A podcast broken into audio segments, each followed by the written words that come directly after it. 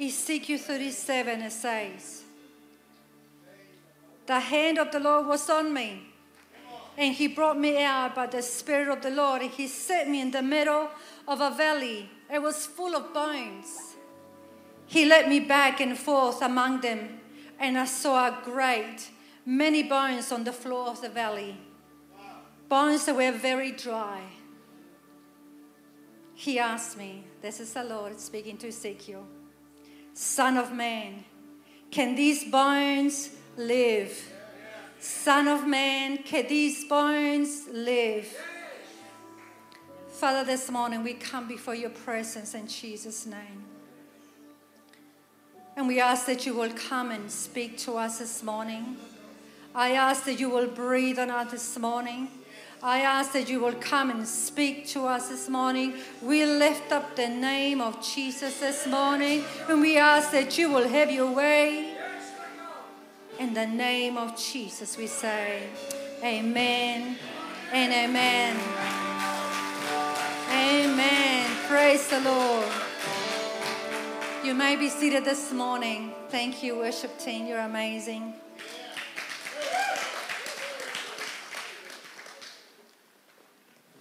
Well, you've got me this morning. Bring in the word. it says, The Lord took hold of me. This is the prophet Ezekiel.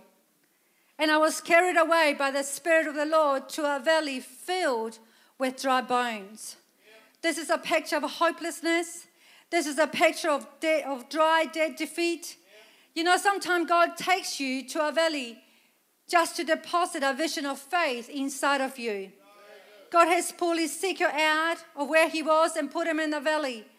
If you've been placed in a valley right now, I'm telling you that God has put in a vision inside of you and He's getting you out of that valley. He may bring you, out, bring you through the valley just to show you the potential of your future, just to show you the potential of what lies ahead in front of you. And so God takes Ezekiel to a hopeless place and he shows him a valley of dry bones. God takes Ezekiel to a hopeless place and he shows him a valley of dry bones. This represents the, the nation of Israel. Israel at one time was one of the big, massive army. They were amazing, they were awesome, they were the elite, they were the group of people that nobody wanted to mess with. When Israel came out of Egypt with Joshua, they conquered the, the, the walls of Jericho. They conquered the land. They, they were with Gideon and they were with Samson and they were with King David. I mean, they were unstoppable. But somewhere along the line of becoming really big, they lost focus of what made them strong. They got their eyes off God and got their eyes on themselves and so, for the consequences of their sin and their idolatry, left them in the valley of dry bones. God was showing Ezekiel a hopeless situation. I wonder what you see right now in your life. I wonder what in your life has tried to stare you down and say, This is hopeless. There is no hope. There is no hope for change. There is no hope for my child to come to the Lord. There's no hope for my marriage. I wonder what the enemy has been trying to tell you about your current state of your life. What do you see when you're in the valley? What do you see? Sorry, what do others see when they look at you? You see, so many people only see that you that you can see right now, but God sees the you that He has called you to be. God doesn't just see the current you, He sees the potential you. God doesn't just see the current condition of your life, God sees where He's taking you. We need to get confident, church, that we are not staying comfortable in the current condition that we are in. We need to get confident that God is taking us out of this valley. Yes, it might look scattered and shattered right now, but this is not our final chapter. This is not your final chapter. I'm not staying here like a dry, dead valley. God is getting ready to bring change, to change things up. I don't know what that looks like, but I know that we're not going to stay like this forever. Can I tell you today that you have victory in your bones? You have resurrection life in your bones. You have a royal blood in your bones. And you've the same power that raised Christ from the dead living inside of you. So no matter how hopeless or dry your situation may look like, you need to remember what's in your bones. Verse 2 it says I looked across the valley, the floor and it's scattered everywhere. Bones that were completely dried up. And verse 3 it says, And God asked me, Son of man, can these bones live again? And that's a question that I have for you today, church. Can these bones live again? Can your situation be turned around? Can your child come back to the Lord? Can your marriage be restored? Can you be healed? Can there be restoration between you and your family? Can your business and your finances be revived again? God was taking Ezekiel to a place, a hopeless place, but He was showing uh, Ezekiel that I'm not leaving Israel like this. This is not the final chapter for Israel, and this is not the final chapter for your life. This is not the fi- final chapter for, for the inspired church. He's not going to leave you in a scattered or shattered place. You need to walk out today knowing that God's not leaving us, He is with us. And he putting us back together. He is working all things together for our good, for those that love him. And what was meant to be for harm, he's going to turn around for our good. God was saying, Ezekiel, can these bones live again? And I love his honesty. He's saying, he doesn't actually he doesn't actually say yes or no. He just says, I, I, I don't know. He leaves the outcome to God, which is that's enough faith for God to move in this situation. Aren't you glad that even just a little bit of faith is enough for God to move? And in verse 37, it says, uh, sorry, chapter 37, verse 3, it says, he says, Oh Lord, you are the only one who knows the answer to that. You are the only one who knows. Ezekiel is saying, God, I don't know. Have you ever been to a place where that you just don't know if things are going to change, if things are going to turn around in your life? I remember talking to a, a couple and they've been trying to have a family for so many times that they actually had five miscarriages. And I, I was talking to them. They said, you know what? We're just going to just let it go. We're just going to give up. It doesn't look like God wants us to have a family. I said to him, come on, let's just begin to pray and believe God to move in your circumstance. Not long after that, they began to have a family. Sometimes all you need is just a little bit of Ezekiel 37 just let God spray a little bit of Ezekiel 37 on your marriage. Let Him rub a little bit of 37 on your business. Begin to speak life. Can these bones live again? I remember talking to a person who was, you know, reaching 39, 40 years old, and she was saying, I think I'll give up. I don't think that the marriage and family is for me because I've pretty much missed out every opportunity. Maybe God is just, it's not just not, not for me. And I said, let's just believe. Let's just believe for God to move in your situation. Not long after that, she did meet her Prince Charming. And they got married and they have a family. And right now, God is using them in a mighty way. You see, when God takes you out of the valley, you don't even smell like you were in the valley. Where God brings you out of the mess, old habits are broken. You see, God's about to change you and take you into a new life and bring you a new season that He has for you. You will not need to stay in those dry bones. After time, what causes us not to believe is it's fear and it's doubt. Church, we've got to fix our stinking thinking so we can start walking and living in the life that God has called us to live. See, as a man thinks in his heart, so is he. So if you think it's small, you live as small. When you accept Christ as a uh, Christ is your Lord and Savior. You are a new creation in Christ Jesus. All things are passed away. He says, Behold, I'm doing a new thing. In Philippians 4 8, it says, Fix your thoughts on things that are pure, things that are true, things that are noble, things that are praiseworthy. In other words, if it's not positive, don't think about it. If it's negative about your family, about your health, about your husband and wife, don't think about it. Fix your thought on what is true. And you know what the truth is, church? The truth is the devil is a liar. The truth is you are more than a conqueror. The truth is you can do all things through Christ who strengthens you. The truth is greater is he that is in the world than he that is in the world. The truth is I don't have a spirit of fear but of power and a sound mind. The truth is that I have the mind of Christ. The truth is that I'm a child of God. The truth is that he who started the work in me will be faithful to complete it. When God looks at the valley full of dry bones, he doesn't see what Ezekiel sees. Ezekiel sees just dry bones, but God sees an army.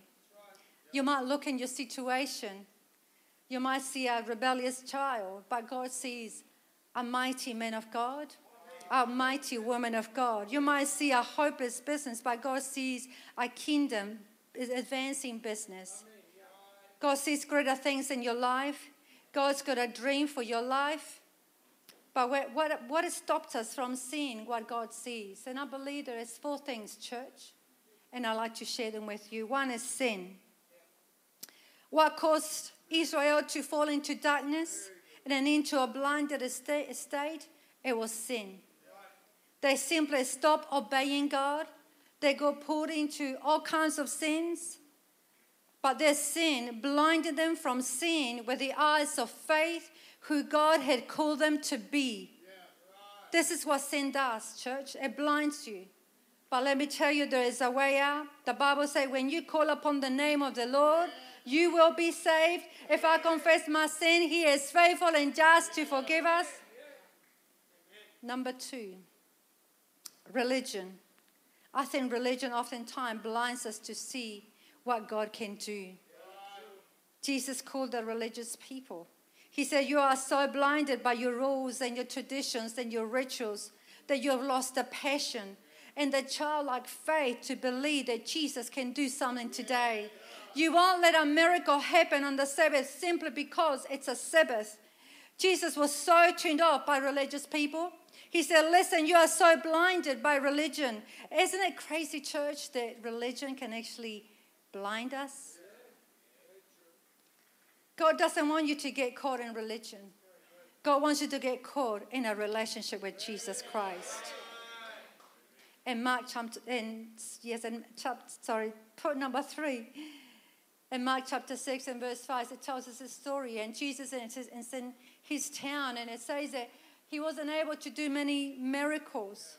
Why? Because of their unbelief.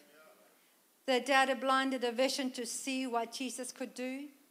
And God was looking for a man like Ezekiel who could see beyond their current condition, to see beyond what the doubt limits you to do. There is two choices in life, church. There is the fear, and there's the voice of faith. Face it, that faith, fear is that doubt that tries to come in and say, God can't do it. This miracle can't happen. This is as far as you can go. You have reached your limits. There is no potential in you. Things aren't going to turn around, but God is looking for someone who is going to override the doubts, take the limits of what God can do. That's what Ezekiel did. Ezekiel took the limits off. He said, Only you know God. In other words, God, you can do anything you want to do. There is nothing impossible for you. I'm going to just trust in you, God. And this is why Jesus, when he went to pray for a, for a, for a, a young girl, it says in the room there's a lot of people crying and weeping and say, She's dead, she's gone. This is not going to happen. And Jesus said, I love you, but there's the door. Who in your life is trying to persuade you away from believing that God can do a miracle in your life? Who do you need to say, I love you? But there's the door. I'm going to surround myself with faith. And you know what happened? As soon as they left that room, she came to life. Number four, despair. Despair tries to blind your vision, and with discouragement and delays. Has anyone in this room had a promise and it hasn't come to pass yet? I know I have. Anyone is still waiting on a promise? So, what happens is the devil tries to convince you because there's a delay, it's a denial. But I'm here to tell you today that your delay is not a denial. Pick up your dream and start talking faith. Verse 4 it says, Then God said to me, Speak to the bones. You see, church, it's good to see the vision, but you've got to speak the vision out. It's not enough just to see it. You've got to speak it. You've got to declare it. Speak to the bone. Speak over your future. Change the course of where your life is headed. Don't let the devil determine where you're going. Don't let the circumstances determine where your life is going. Don't let the valley be the voice for you. Go ahead and just get loud in the valley. So here's what the valley tries to do to us Christians. It tries to intimidate, intimidate us to keep us silent. So then the valley, don't let the valley determine what's going to happen. Go ahead and use your voice. Begin to speak. I see bones coming back together again. I see muscles and tissues coming back on. I see the fingers coming back together. I see the backbones coming back together. I see change in my church. I see change in my business. I see potential over my children. I see potential over my marriage. I see healing happening in my body. Health being restored in Jesus' name. Cancer, you've got to go. You've not the voice in this life. You're not the voice. God said, Speak to the bones. Dry bones. Listen up to the word of God. I love how God says, Listen up to the word. And verse 8 says, This is the sovereign Lord says, I'm about to breathe life into you and make you live again. I will put flesh and muscle on you. I'm going to cover you with the skin. I will breathe into you and you will come back to life and you will know that I am the Lord your God. God was saying, speak to the dry bones. See, if you don't speak to the mountains, your mountains will speak to you. God was saying, Ezekiel, I brought you here to take control of the atmosphere. God brought Ezekiel to be a voice into Israel. This is not the final chapter, Israel. God is using a voice today to even speak to your life today. This is not your final chapter. No matter how good it is, how bad it is, God has ever greater things for you in front of you. Speak to the bones. I remember when my husband and I started going in the full time ministry, and um, we had a Gabriela with us. And not long after that, we well, she needs a little brother, needs a sister. As we started traveling, when I was 10 weeks, that baby died. And I began to cry out to God and I began to say, God, why? It doesn't make sense. We have left everything so that you so that, that you could use us. It doesn't make sense. Why would you let this happen? Not long after that, I became pregnant again. Three weeks after that, we were traveling in Melbourne. I had to be rushed to the hospital just to find out if the heartbeat was there. Two weeks after that, we were we had to go to New Zealand. Rushed to the hospital again to see whether the heartbeat was there. And then it was Queensland.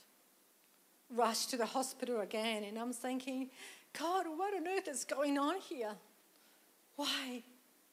It just doesn't make sense. God, why?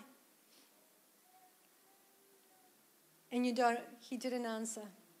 He didn't explain anything to me, but I remember one morning just sitting and seeking the face of God. And he said, Speak life. And from that moment, I began to speak life. Child, you've been brought with a price. You are the son of the living God. You are the daughter of the living God. You will live. You will not die.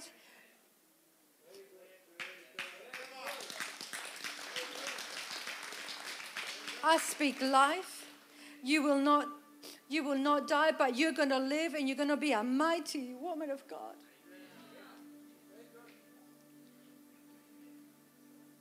Speak to the bones, church. You see, you don't have to settle in the current condition. Don't allow the current condition determine where your future is headed. And by the way, that baby of mine is turning 18 next week. She lived, and I give God all the glory. Don't let the valley take you out of your dreams.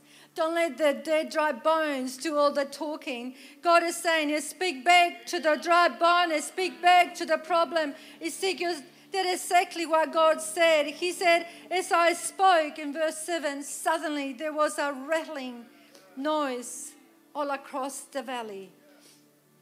And I want you to help me this morning with that. I'd like you to get your pen out if you've got a pen or pencil. But if not, I'd like you to make some noise with your feet. Come on. Begin to stamp your feet.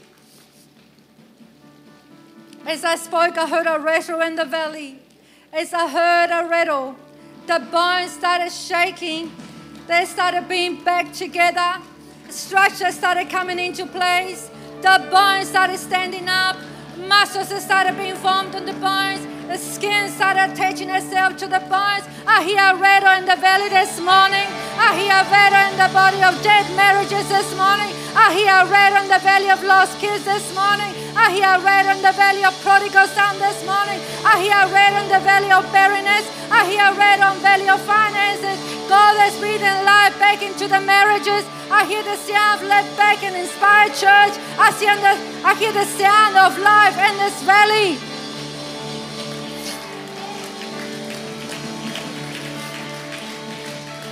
Hear a battle, a, a rattle. And so Ezekiel stands and he looks and he says, Dead people everywhere. He says, I used to see bones, dry bones, and now I see just dead people.